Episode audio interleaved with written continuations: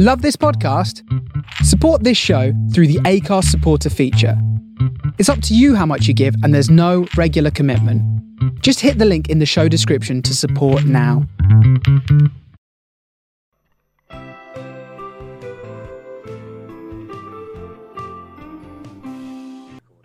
in this Liverpool game v Man United, it's either Liverpool win it or and then in the title race, or it's Man United win it and they're clear. Oh, it was a fucking draw. What do we learn from this? Hello and welcome back to just another football podcast with me and Harry, my co-host.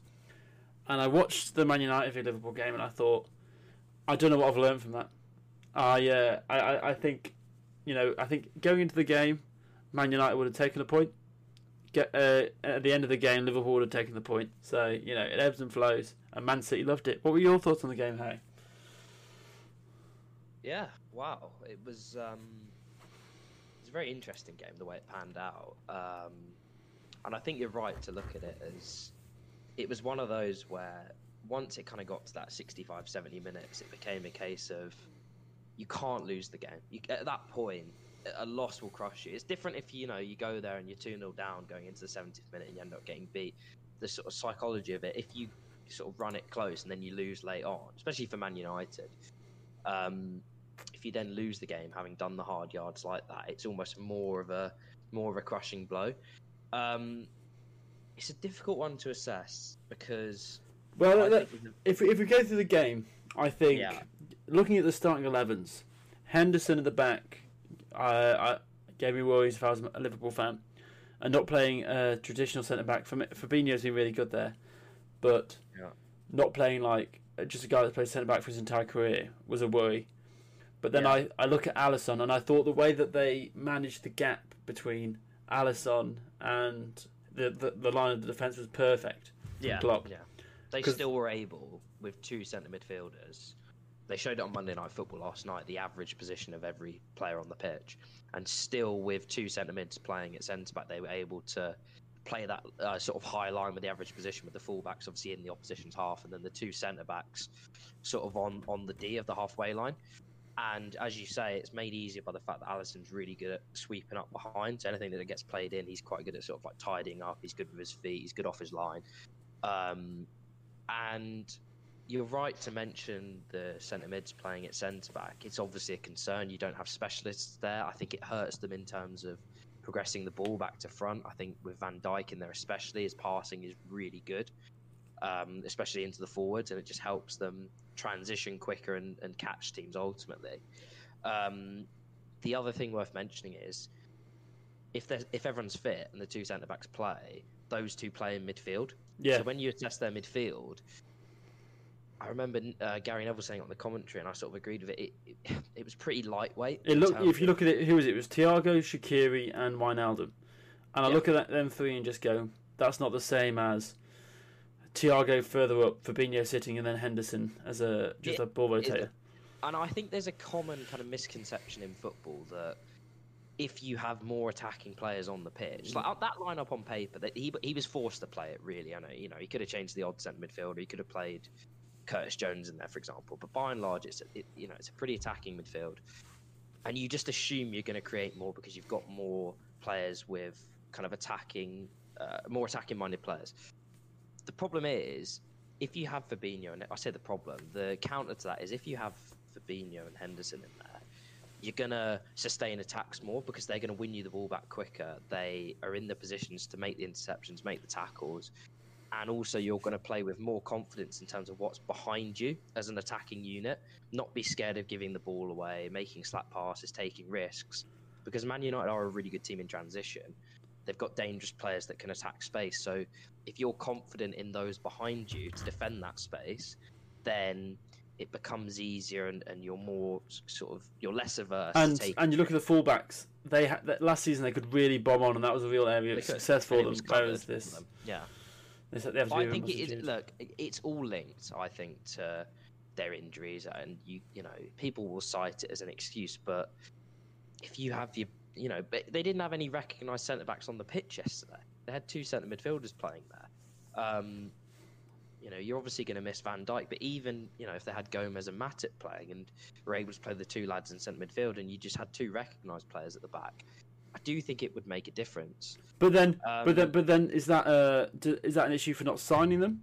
Because I look at that, I look at Matip, Possibly. and I look at Gomez's injury record, and go, they aren't perfect. No, Van, Van Dijk, Van Dijk's fine because he had a per, uh, he had an almost perfect injury record before. Van Dijk, it's an ACL. They happen. You can't look at that and say he's injury prone or you could have predicted that. You can't because that can happen to absolutely Anyone, any yeah. moment. The Matip one, especially Gomez, is a bit similar in the sense he's he's kind of had some long term injuries. I don't think he's prone to picking up kind of muscular injuries, for example. It's just but been he's had a like the here and here, here and there injury. Yeah. Yeah.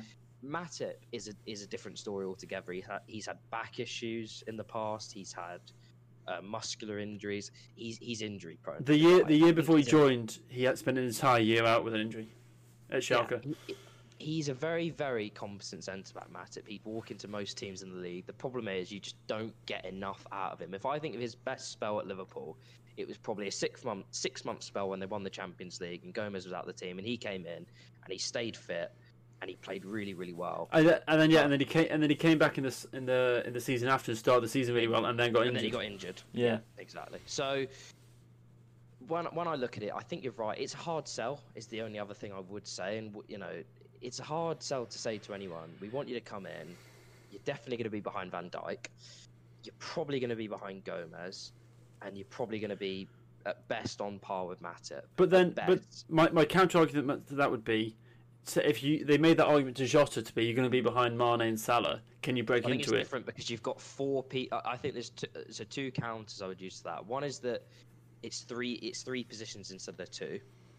The second is that if I look at that front three, you could sell it to Jota as you will succeed one of the people in this front three, and it will be kind of your position to make your own. Could and you- actually the way Could you not do that with the centre back? Because Van Dijk's 29 now, Matip's you could, 29. but Van Dijk's going to be there for another three or four seasons. At Do you think? least. I'd be shocked. Yeah, I'd be shocked. I'd be absolutely shocked if he was, you know, out of the team. Gomez is obviously going to be there long term as well. So I think it's slightly different with forwards because also if you think of attacking trios, how long do they stay together for? Three two, seasons, two, max, two, three maybe seasons. four? Yeah, true. because they were looking at it last night, um, and they were looking at uh, Chelsea and Mourinho's first spell. So when they had, I think it was Drogba, Duff, and Robben. They were looking at United under Fergie with Rooney, Tevez, Ronaldo. Uh, they were looking at, they're obviously looking at the Liverpool front three, and then they might have had one of the Manchester City front Yeah. threes in there from their two league. The point is, none of them stayed together for more than three seasons. This is their fourth season, those three. So you're kind of looking at it, you're looking at their age. I'm not suggesting any kind of physical decline here, but I do think with someone like Jota, you could say to him, look, we want you to come in. You're better than Origi, you're better than Minamino, you're better than Shaqiri. You are the man. If anyone picks up a long term injury, and also you're the man that we want to use off the bench and to provide very, very stiff competition. And in fact, you'd argue that up until his injury, he'd sort of broken into the team. He was there. Yeah, he was. Uh, people talk about him replacing Firmino. However, So, the what, the what, my last point on this would be if you if you're Liverpool, you have Premier League minutes, you have Champions League minutes, you have League Cup, and you have FA Cup over a season. That's in my head. That's enough to give two thousand minutes to four centre backs. It is. So, it so I think I think Uh, the idea of a settled eleven, if you're a centre back, doesn't have to be a divisive idea. You could get like a, a Kunde or a, probably maybe a, a Pamecano, but there are options. Yeah, I just I'm looking at it as well. Liverpool are a club that they prioritize. They, they, they, they're sort of they're not going to spend beyond their means. They're not like a Manchester City or a Chelsea. They don't make the revenues of a Man United. I know they've been successful in recent seasons, but they're still in a position where they need to prioritize certain positions. And I think they went. We need someone to provide competition to the front three because those behind them just aren't really at the levels. And if we get a long-term injury, you're going to be playing the likes of Shaqiri, Origi, Minamino for 30, 40 games. And oh, and the African Cup of Nations as well. Uh, They weren't sure about that. Yeah, and then the other thing is the centre midfield options. They needed a different kind of player. The Ox and Keita are injured quite a lot and not always effective. Uh, Fabinho, Henson, Wijnaldum, they're more kind of in, industrious players than they are flair players. So they wanted to bring someone in like a Thiago. They've brought him in. Obviously, he's been injured, but I can also understand why they prioritised that position. And I think if you said to them, if you were going to pick another position where you'd want to sign a player, if the money was there, where would it be? And if you asked them that before the season, I think they would have said centre half. Yeah. Really although, although the selling of Lovren is starting to look questionable, doesn't it? The selling of Lovren is starting to look questionable, but I think that's another one in terms of trying to make the money to prioritise other positions. It's exactly the same last season that they ended up probably going out the Champions League because they didn't have a back, better backup goalkeeper. It didn't cost them in the league; they got away with that. But a better goalkeeper, they win the tie against Atletico Madrid, and they maybe go on to win the Champions League. Who knows? But it did cost them last season, and you could argue it, it's well, it's a fact. It's costing them again. Yeah. Uh, the issue with the goalkeeper thing though is, is that is probably the hardest sell in the world. Of course of- it is. Of course it is. It, it- it's the he's the Alisson's the best keeper in the world for me at the moment. He's yeah. right up Top there. three easy. He, he's easily top, and he's by far and away the best in the Premier League. So, if And I'm I'd actually say one of the most underrated players in the world. I don't think he gets half the appreciation. He's so good, and yet you might argue that people talk about Van Dijk a lot more than they talk about him. And maybe Van Dijk being out the side, you kind of notice him more. He's just so solid. I remember I said to you the other day, the reason maybe he doesn't get the praise all the time as well, he doesn't make the eye-catching saves like De Gea used to a few seasons ago. And I'm not saying De Gea by any means a bad goalkeeper. They're just different. I think Alisson's positioning, his anticipation, his composure is so good. He's in such a good position to save any shot that comes his way that he just makes it look easy. He's very good with his hands, like, like his handling. Um, good with his hands. That, that helps if you're a keeper. um, but it, it, the saves don't need to look eye catching because he's in the position to make them already. Um, but you're right; it's a hard sell for a backup goalkeeper because that's what you are. You, you, you're you're there. You know, you might get a run like Emi Martinez did at the end of last season for us, or Alisson is prone to the odd injury, so you you'll get your chances, but. It's hard to sell it to anyone other than maybe a veteran or an up and coming goalkeeper. Yeah. No one in their no one in their prime is going to do it. No one in prime because you Yeah, need to no. playing.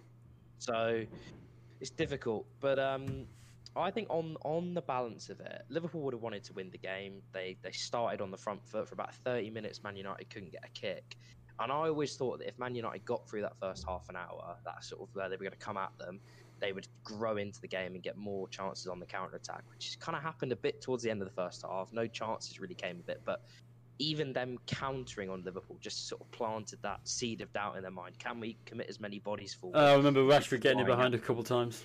Yeah, he was offside, but it only takes one. I remember when Yeah. we played them, there was a couple of times where Lacazette went through on the goalkeeper, and you know they're a much better counter-attacking side than we are. So you're sort of looking at it as okay, we've started the game really well, but I don't know if we can keep playing at this intensity and with this amount of risk. Um, the way the game panned out, I don't think Liverpool will be too unhappy with a point. They keep their home record, they keep a clean sheet, which I think with the personnel they had at the back and in midfield is really important for them. My question to you, and it was sort of put last night on Monday foot Monday Night Football, would be: Have Manchester United missed out or not or failed to capitalise? I don't But think. firstly, Go ahead. I- and, and, and I'll let you answer. Firstly, in terms of who was on, for, who was on the pitch for Liverpool, so the centre backs, the personnel, and secondly, in terms of the way the game panned out, where they got through that initial half an hour spell. And it's really easy to do this in hindsight, but you have to in the sense of, could they have earlier in the game smelt blood and capitalised? That's what I would ask you. Um, for, for, for- the weird thing is to get to say to a team that's gone to gone to Anfield and got a point. Do you think you could have done Exactly. more? It's a really Exactly. hard sell. It it is a hard sell, and as an Arsenal fan that's watched their team go there four or five seasons and get absolutely battered, I can't imagine myself sitting here with you. Man United are ahead of us in their project, but I can't imagine myself sitting here with you and saying, "Oh my god, I cannot believe we didn't go for them." Yeah, it's. Uh, and I actually think Man, Uni- the Man uh, United have gone in in such good form, uh, really good results behind them. Liverpool are a bit injury stricken. They're a bit sort of that you know their their top players aren't quite hitting the heights that they have done in previous seasons. Um, and yeah, you look at the way the game panned out. I, I don't know. I, I'm in a position of ambivalence. I don't know what I think, to be honest. uh, see the issue is Bruno had a poor game. He did. So Bruno has a good game. I think they win that game. And for the last for the entire 2020, he was having good games. So when I when I th- think about that Man United performance, and I think about first of all, I thought Ole was right to be in that first because no matter what, you look at that lineup and think for the first half an hour, we, we don't know how they're going to play. They've got Henderson at centre back. They because you can't go out and predict that they're going to be a bit more conservative. They you could maybe argue they're going to be the Liverpool of when Salah first came in and he got thirty goals. Was- I yeah, I think he, he if you're Ole Gunnar Solskjaer, you're looking at it as Liverpool have had nine days off. We've played an FA Cup tie, we've played Burnley, now we've got Liverpool. So we played two games in between their last game. They're coming off a loss in the Premier League before that to Southampton. They're going to be up for this. Yeah. they are going to be up for this. There is no way they're not going to come. For and us in that Klopp and Klopp will get them up for it. he will get them up for it. They're going to come for us in that first half an hour. That's the danger spell. If you get through that, you're in a really good position to go on and win the game because it, is, is the, the longer it's nil nil, they're not the Liverpool of the previous seasons at the moment. They're not, you know, the, the confidence and the conviction's not quite there with them in the sense that they believe they're going to win every single match and have a right to win every single match.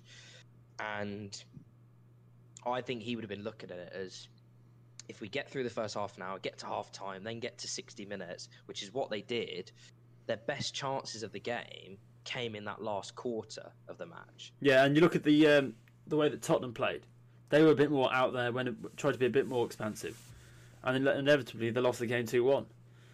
So They did. So Yeah. I, I mean that that's that, that's ebb and flows because they could have easily won that game if Kane was having a better day or Bergwijn hit slits it in. But I still I still think that I wouldn't have if I was only Ole Gunnar Solskjaer. That's the way I would have set up. I I I thought they were reliant on Shaw having a really good game, and he did, which helped He a lot. excellent. He was, and and it, we should mention this because we talked about him on the last podcast, and I sort of said he's not quite my cup of tea as a fullback because I like them to do a bit more in terms of attacking output. I just think that modern football, if you if if, if I was to say to you, name me the best five left backs in the world at the moment, I think all five of them would be productive in the final third. Yeah, And I look at him at the moment, and I know you talk about his chance creation, and it's just a perception. And I'm happy to be proven wrong, but it's just when I watch him, if I'm playing Manchester United, I'm not.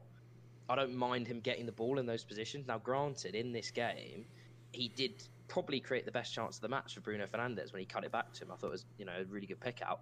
And as you said, he's been doing it all season. One comment I thought was interesting on the commentary was uh, I can't remember if it was Gary Neville or Martin Tyler talking about how he looks like he's got his uh, power back in his running because Yeah, his acceleration. Really bad. He had that really bad injury against uh, PSV sort of all those seasons ago. Took a while to come back from that, and then you sort of look at him and you think, you know, did he lose a bit from that? And it's understandable if he did, but he's sort of been staying fit and he's a definite first choice at the moment. Like you look at Telles, some people will have said he's come in to be the first choice. He's not. He's in as cover or competition, and at the moment, there's one clear better fullback. Yeah. and I well, I, so I speaking to some United fans about this, and they said when you watch him go for the ball or go for a tackle, feels like he's giving eight out of ten. Whereas so far this season, it feels like he's giving ten out of ten.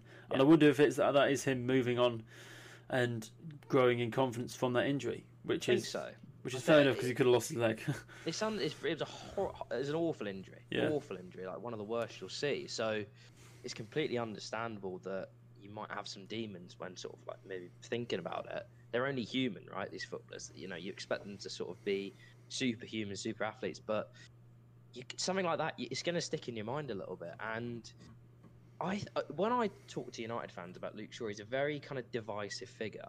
Some people think he's really good. Some people think he's really average to poor.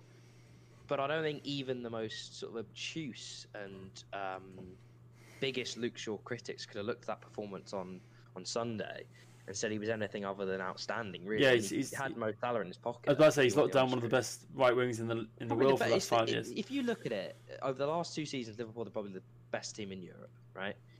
Combined points, they've won a Champions League, they've won a Premier League at a canter, and Mo Salah has been their top scorer in both those seasons. And He and throughout that, they've, they've talked about how two they've, they've had for most of it they've, had- they've had two men on Salah, so Mane and Firmino get more space, and he's still done it. He did excellent. Yeah, I think he had a really good game, and I think Maguire had a really good game. And I'm Yeah. a very big critic of Maguire.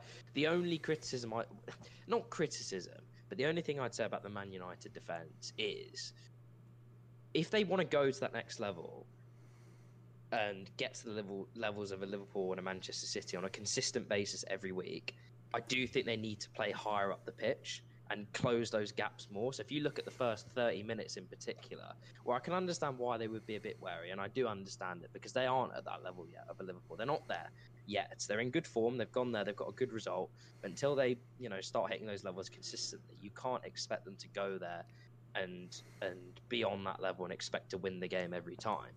When I look at their defending, they do concede space. They don't quite push up. They're not quite confident as a unit just yet.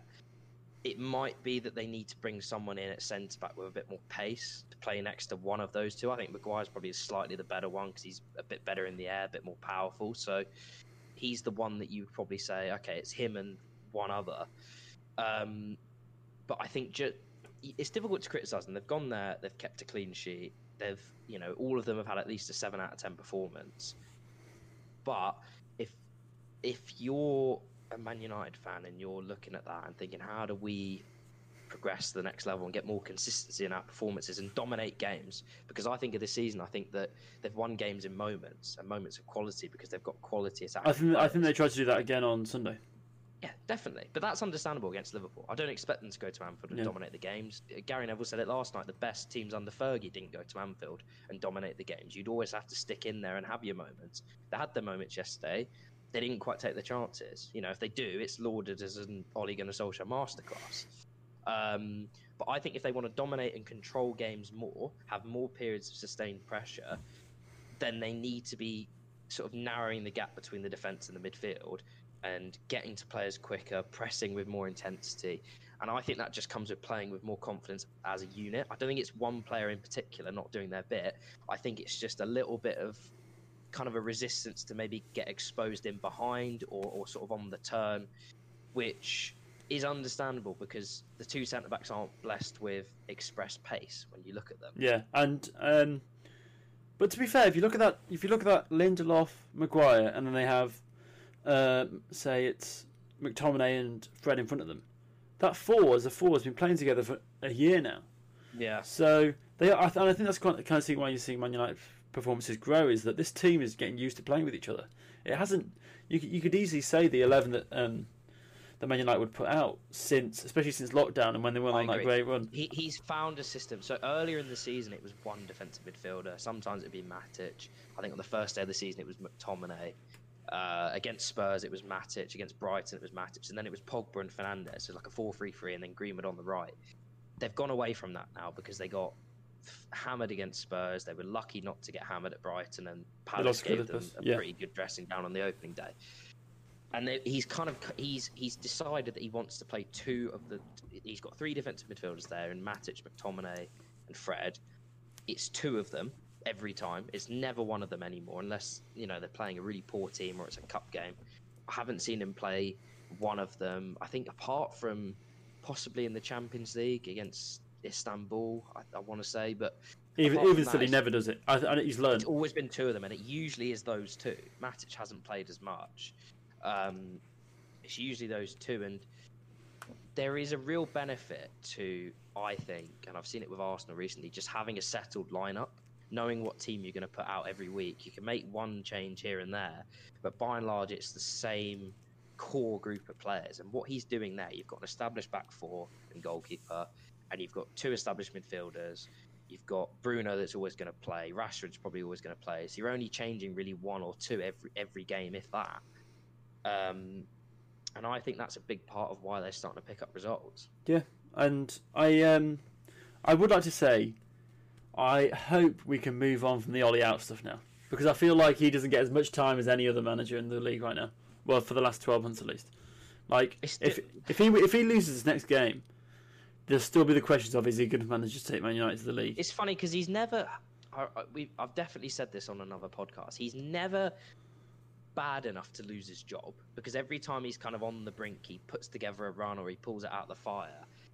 But he's never good enough. He never produ- and and this you know that maybe this is where he does get to this level, but he's never quite been good enough to shake the tag of he's a PE teacher. You know, Yeah. he's really lucky to be managing Man United. He's got no tactics, and I'll admit I'm not at that point yet either. But you can't question him at the moment because he's doing a good job. He's He's doing a good results. job with the players he's got. His man management looks to be good.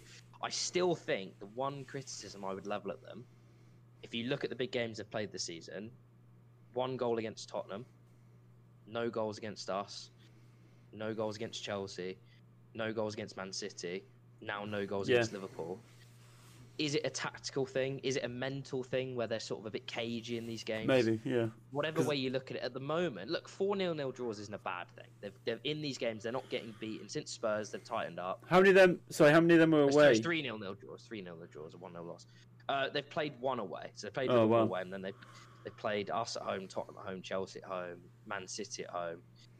Uh, That would be a. Bad result. Man City at home and nil nil is absolutely. I can that game. I completely that get that game might look to be the turning point. They've just been knocked out of the Champions League. You don't lose that game, and since then they've won all, won all but two games, two Yeah. draws away to Leicester and Liverpool, two of the top three or four. So, you know, that's not a bad result in isolation. And, and I'd also say with those that Leicester and Liverpool games, they could have easily won them, which you couldn't have Yeah. said earlier in the No, no, they season. They- It was they- the other way around. could've. They could have, and if I look at it, I think that they're not bad results on the surface. The only thing I would say is I think they'll want more in those games, and they've got Arsenal in a couple of weeks. On paper, they should be coming and beating us. They're in better form. They've got better attacking players.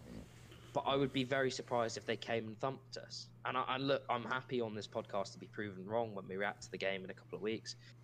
But I'm just looking at it as the evidence wouldn't suggest they're going to do that. And of course, it can change, and ultimately, at some point, it has to change. Um, but that's the only maybe concern I would have with those games is because they're trying to win them in moments. If they don't take their chances at those moments, and they're not controlling those games for large periods, they're not quite in the position where they're consistent enough just yet. Yeah, Just- oh, no, fair, fair enough. And I think Man United, I think Ole would actually say that. Moving on though, I think you would. Yeah. Arsenal v West Newcastle. Now this is Yeah. it was three 0 Arsenal, It was. but it was I, I I'd like to talk about Newcastle and Let's how Newcastle. and how last year their underlying numbers were horrific. They were Norwich bad, and they've come into this year and it feels like they just snag results. They snag they snagged a result against Liverpool, get a draw. They rely on Callum Wilson and Ryan Fraser for a lot of their creativity going forward, and over time, and I'd say over the last two months, maybe month, uh, questions over Bruce have, have been around. Now, what direction do you think Newcastle are taking? Okay, so they did a feature on this last night looking at Newcastle. So they were comparing Steve Bruce to Rafa Benitez. So looking at the kind of the last four seasons since they've been back up. Um, Rafa was there for two seasons. Steve Bruce has been there for two seasons. Steve Bruce this season and last season had more points at this point than Rafa Benitez did in either of his two seasons. Last season, he picked up 44 points in total. I think Benitez's best tally was 45. The underlying numbers you talk about, so I can't remember the exact ones they put on there. was something about passes into the final third, uh, possession. Their might their have XG been their chances XG created, expected points XG would have been on there. they're always terrible. I don't know what their expected points is, but essentially they were comparing the two uh, two managers, and the the output is worse under Steve Bruce, but it's not considerably worse. So what I would say to you is, on that, and we can talk about the general direction of Newcastle after this, because it kind of feeds into it. When I think of Newcastle, the, the football's been really poor for about ten years now. If you think about Yeah, it, I do, I do They- think it's been a percentage football. they had one season, I think, under Pardew where they came fifth and they were sort of quite close to the top four. It was the year Chelsea won the Champions League. They're- but then but then their football apparently according to Newcastle fans it was just give it to um, Papiss Cisse and Demba Cisse Ba and Demba Ba. and then and they'll just do something magical. But even then, you might say the football wasn't good, but you can't argue them finishing fifth because they would fucking bite your hand off for it now. Um, then they gave him a long-term contract. Wrong thing to do. Yeah, football was poor for, for several years and he gets sacked. Uh, they bring the interim bloke in. I can't remember who it was. I think it was John Carver. I want to say. yeah, and then but then they go At the end of to the season, McClaren. He, he was a clown. Then they go to Steve McClaren. And the football under McClaren was rubbish, and they end up getting relegated that season. Rafa comes in. Rafa, Rafa was there for the end of the uh, McClaren season. The end of the McClaren season, they go down, and then he brings them back up the next year. I think there's a couple of reasons why they're really loyal towards Rafa, and I do understand it. One is his CV; it's kind of earned him that trust and support with the supporters because he's got a track record of doing it. He's won a Champions League with Liverpool and got them into the top four. Uh, he was a good manager at Valencia. He's managed Real Madrid. Like he's got a track record. It feels like it feels like Rafa's doing Newcastle a favour when he manages It them. does, and the second thing I was going to say is he displayed loyalty in when they got relegated. He stuck it out and brought them back up at the first attempt. So I do understand the affinity that the Newcastle fans have for Benitez because I think I would be the same. The problem is the performances under him and the way he was setting them up, and you could you could definitely make the argument, and I do think it stems from this, that the financial backing wasn't there for him to get the players he wanted, for them to play more expansively and and dominate games of football against anyone. So he was working with what he had essentially, and that ultimately is why he left his position in the end because on transfer strategy he just felt he had no say. He was being presented these players. Yep, we're signing Joelinton from Hoffenheim for forty million. Well, I don't want him. Tough. We're signing him. Um, He also he also got a lot. He got Longstaff playing. He got but you got both the Longstaff playing, so they the can only see thing that. I would say, the performances under him weren't good. They weren't a good team to watch. Um, I don't think any Newcastle fan would tell you that the football under Benitez was good, and they'll make a good case for why it wasn't good and why it's not his fault, and I completely understand that. The direction of Newcastle is really concerning. It's really, really concerning because if you look at it, they're trending down. Their Yeah. form is probably the worst in the league, bar none. And someone like Fulham, for example, looked to be on the up. They looked like they did some good business at the end of the window, and the football So- they're playing and the performances they're putting together are so much better. If you look at the and teams New- below them, it's Brighton who can do more. Burnley have hit Newcastle- resurgence. yeah, Fulham, are, Yeah. Fulham got uh, a game in hand, look really good, and even West Brom. Uh, no, that's right. Yeah, uh, West Brom are a bit similar, but West Brom are in the relegation zone. Yeah. The reason I compare Newcastle to these teams is they've got the points on the board by now. You know, if you think that whether you think they deserve them or not is a different story, and I agree with you in terms of the performances and the underlying numbers. Last season and this season are really, really, really poor, and they're really great. And I watched them against us. I don't think they're deliberately doing it. They just don't look very good players. They played a 4-2-4 last night, and their, their XG was 0.2. They created absolutely nothing. And we're not exactly watertight. I know we've been keeping clean sheets, but you can get out our defence, and they really did nothing. And it wasn't. I don't think for a lack. I don't think Steve Bruce is a great coach. I'll be honest. I don't think he is at the level they need. And you could put it down to coaching that they're not creating stuff, but I think the players are really poor. Like they brought in Joelinton and, and Almiron for pretty big transfer fees. a combined sixty-five million, I'd say. That's it. Yeah, 40 million, 25, and it just they just look awful. Andy Carroll looks past it. I think the only person that looks at the level for a club like that is Callum Wilson, and that's the only thing you could say. You could say he is a much better striker than anything that Benitez had to work with when he was there, when he had Dwight Gayle and Rondon. Yeah, Uh, the midfielders are average. The defense is average. It's just I think they're a really, really average team. I think if you were to ask a Newcastle fan about the difference between the Rafa performances and the performances right now, is under Rafa they still felt hard to beat. It felt like they had to. were a better team defensively. They Whereas- don't feel to me like a good team defensively. Last night we opened the scoring on the break. Yeah. And if you're a team that's trying to come and be solid, you can't be getting caught on a counter attack from a corner. Which is And, I, and, I, and I think that's what Newcastle want to be. They want to be the team right now that just takes points off the bigger team. They liked it when they I took think- points on Man City. They liked it. yeah. Whereas now they're just a bit like just relying on No, Darlow. the, the only thing I would say is that they did get pelters under Benitez when they. St- I was reading an article from um, Alan Shearer on the Athletic about it. Obviously, kind of no better person to comment on. Obviously, he's played for the club. He's managed the club. Newcastle, born and bred. He's a fan as much as anything, and he was talking about the fact that the biggest problem is there's just no hope. All they want is hope. I don't think they expect to be winning trophies. They haven't won trophies for 50, 60 years. But there's just kind of it, it's every game it's accepting that you're going to barely have the ball you're going to create very few chances if you do create them you have to take them or the best you're going to take from the game is a draw and All the money you make is going to go in Mike all the money pocket. you make is going to go into the owner's pocket Yeah, I and think this that, ownership dispute at the moment is just I think I think that's the issue. I think It's a real cloud hanging Newca- over the club. There's nothing. There's nothing like Newcastle aren't waiting for a next generation of talent. They're not waiting for, you know, opportunities to become available. It, it, They're, they're, they're just sitting around waiting for a takeover. it feels rudderless. It feels rudderless. It- Yeah. you, it's kind of when you ask me what do I what do I see for the future for Newcastle, I don't know. I, don't- I- if I was a Newcastle fan, I'd be worried because I wouldn't I wouldn't know how to Staying in, staying in the Prem at best. Situation is, is it does it do they just want to be a team that finishes 16th, 15th every year at best and kind of hangs around and they're just there and the football's really poor, but they're not the worst team in the league. They're just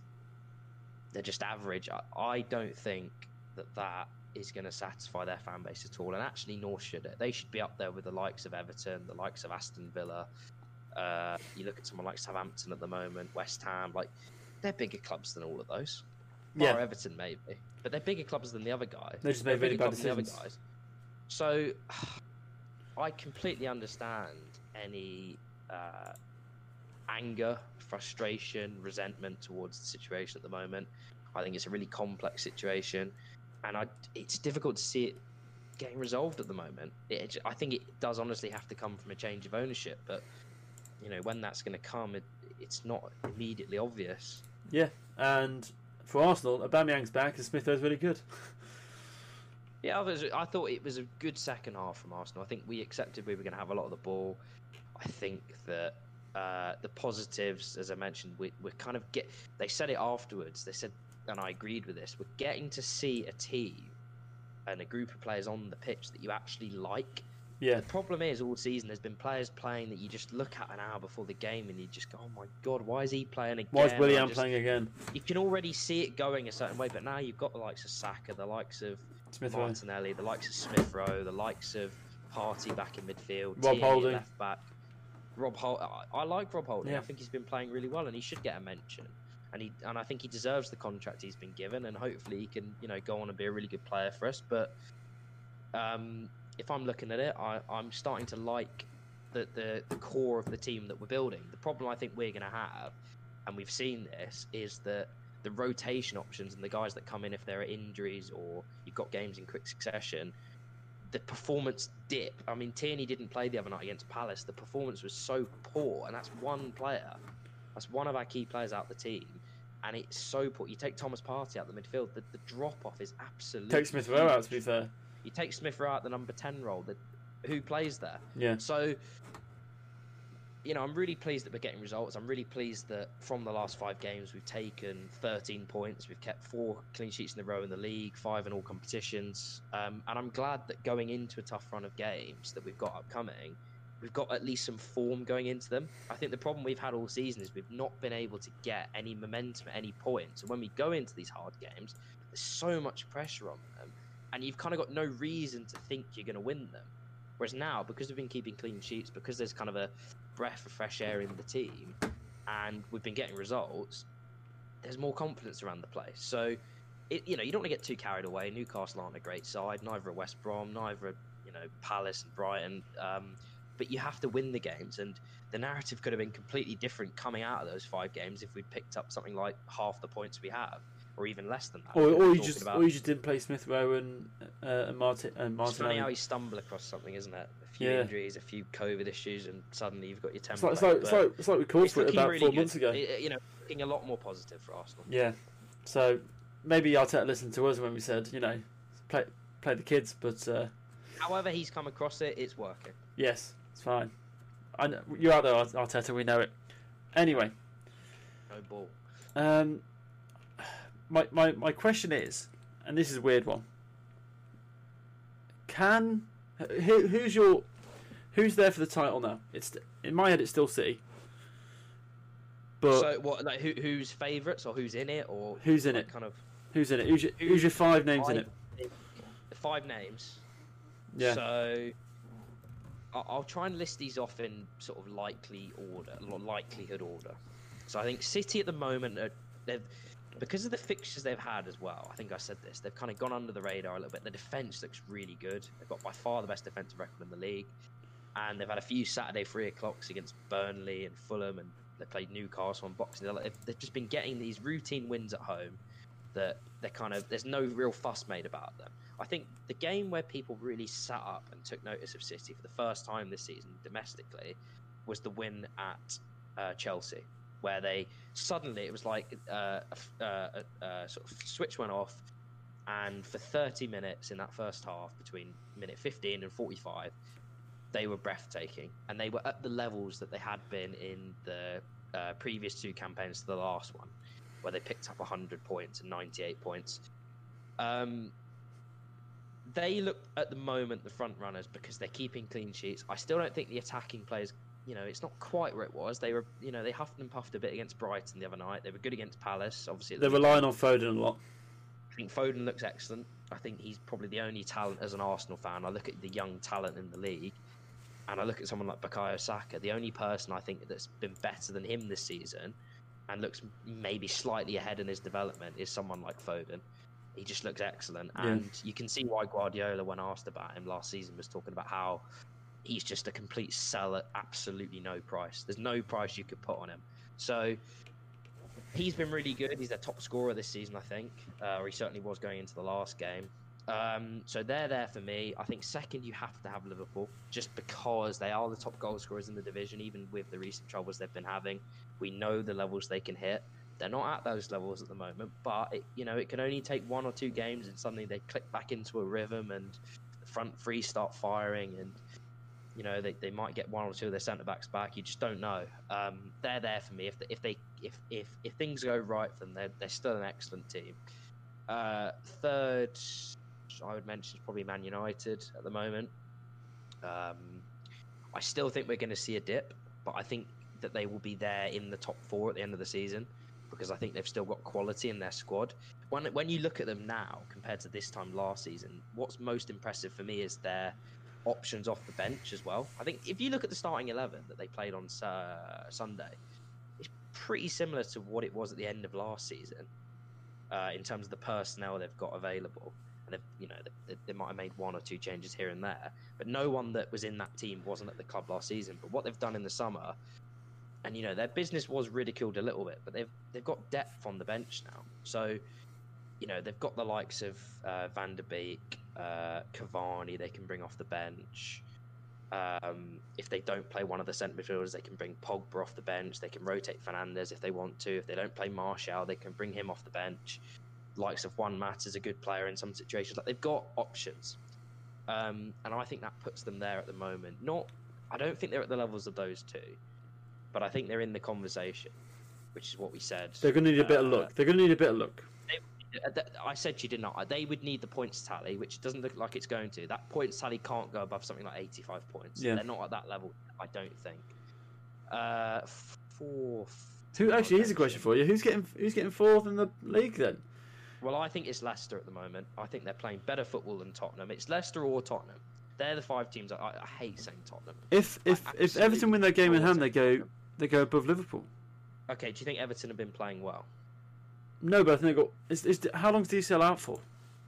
Not sure, but I I just think they've been grinding out results. I don't mean this in a sort of like I don't uh, I don't mean to appear salty about it at all, but Everton against us were really poor, and it said more about us that we lost the game. But they sort of it was a really average performance. They scored from a corner and an They were poor against Fulham. like- Actually, yeah, they were poor against United. Pretty average against Fulham. They were sort of it was workmanlike at Sheffield United. I didn't see them against Wolves, but it's another win by one goal. Yeah, I'm not. If you want me to be honest, I'm not blown away by them. I think Dominic Calvert-Lewin's a really good player. Uh, James is a very good technical player. I like the Richarlison. Robertson's dangerous, but then the defense is average. The goalkeeper's poor. Midfield, not convinced. So, you know, they could get top six, but I don't think they're in that. They're definitely not in the title discussion for me. Oh god, no. Yeah, And I don't think they're a top four outfit. I don't think they're as good as a Leicester, even a Tottenham. Uh, I'll I, actually I can actually see Chelsea finishing higher than Tottenham. No, I'll uh, throw this Everton. out there. I think we could finish above them. I don't think we're on our day. If we get into form, I don't think we're much worse than them. And I'm happy uh, to revisit this at the end of the season. But I think that the players they've got, where did they finish last season? It would have been Mid-table. 11th. Yeah, I don't, are they really that much better than that now? maybe maybe a Villa. I'm just although it matters how these Villa fixtures could- come because they've Villa got could- four but games. Then I was saying this earlier on Villa. I'm definitely going to get abused by some Everton fan after this. um, what do you, I what do you bloody mean there, mate? Oh, it's, that's probably. I think Villa, any injuries and, and they're bang in trouble because I think if you look at their God, yeah, the bench is shocking. If Grealish picks up a long term injury, if uh, Watkins gets If injured, I know Konsa he hasn't been or- scoring. If, if uh, that's right, if Konsa picks up an injury, the goalkeeper picks up an injury. Yeah. These things, you know, uh, If, you if, could argue that a lot Mac- of the top clubs, Liverpool have had to do without the best centre backs, Arsenal have had to do without their 50 million, 45 million pound signing. If, if something akin to that happened to Villa, I know Barkley's been out injured a little bit, which has been a blow to them, but if, it, if it's not Matty Cash, I think it's Elmohamady. yeah. So I, I just think that if they have a few injuries, they're struggling a little bit, a little bit for depth. But at the moment, they're playing good football and they're getting good results, so you can't you can't argue with it. I think they're definitely a top half team, as a Southampton, and maybe West Ham. So I've just made the case for Arsenal to get the top half, but It's tight. I quite. It's, it's exciting. It's been a great year so far. So Yeah, it, it, it's been a very interesting league because if you win something like three or four games in a row, or you lose three or four games in a row, you could move something like five, six positions in the table. yeah. And my last question, as an excitement, who's going to be top goal scorer? So there's currently Salah on 13, Son I on was going to say, 12, who is it at the moment? Harry Kane on 12, Vardy on 11, Bruno on 11, Dominic Calvert-Lewin on 11, and then Bamford 10, Wilson 8. Um, Hmm. I think Vardy. Because I think everything say goes through him. Yeah, it does. He gets a lot of the goals. Although but Harvey Barnes has added goals to his game for Leicester. True. Uh, Maddison's chipping in, so it's a positive for them. Who do I think? I think. I can't say Kane. I definitely can't say Kane. I'll go Salah just to be contrary. Nice. So, uh, Vardy has the highest XG of any player this year. That's mad. Um, Yeah, how many penalties has, they had, has he had though? doesn't matter. It's something like seven or eight they've had this season. Is it? Oh, fuck. Yeah, at least. But anyway, thank you for listening to just another football. Our predictions are still from the last one, so if you want to go and listen to that, then they'll all be there. And we'll listen to you next time.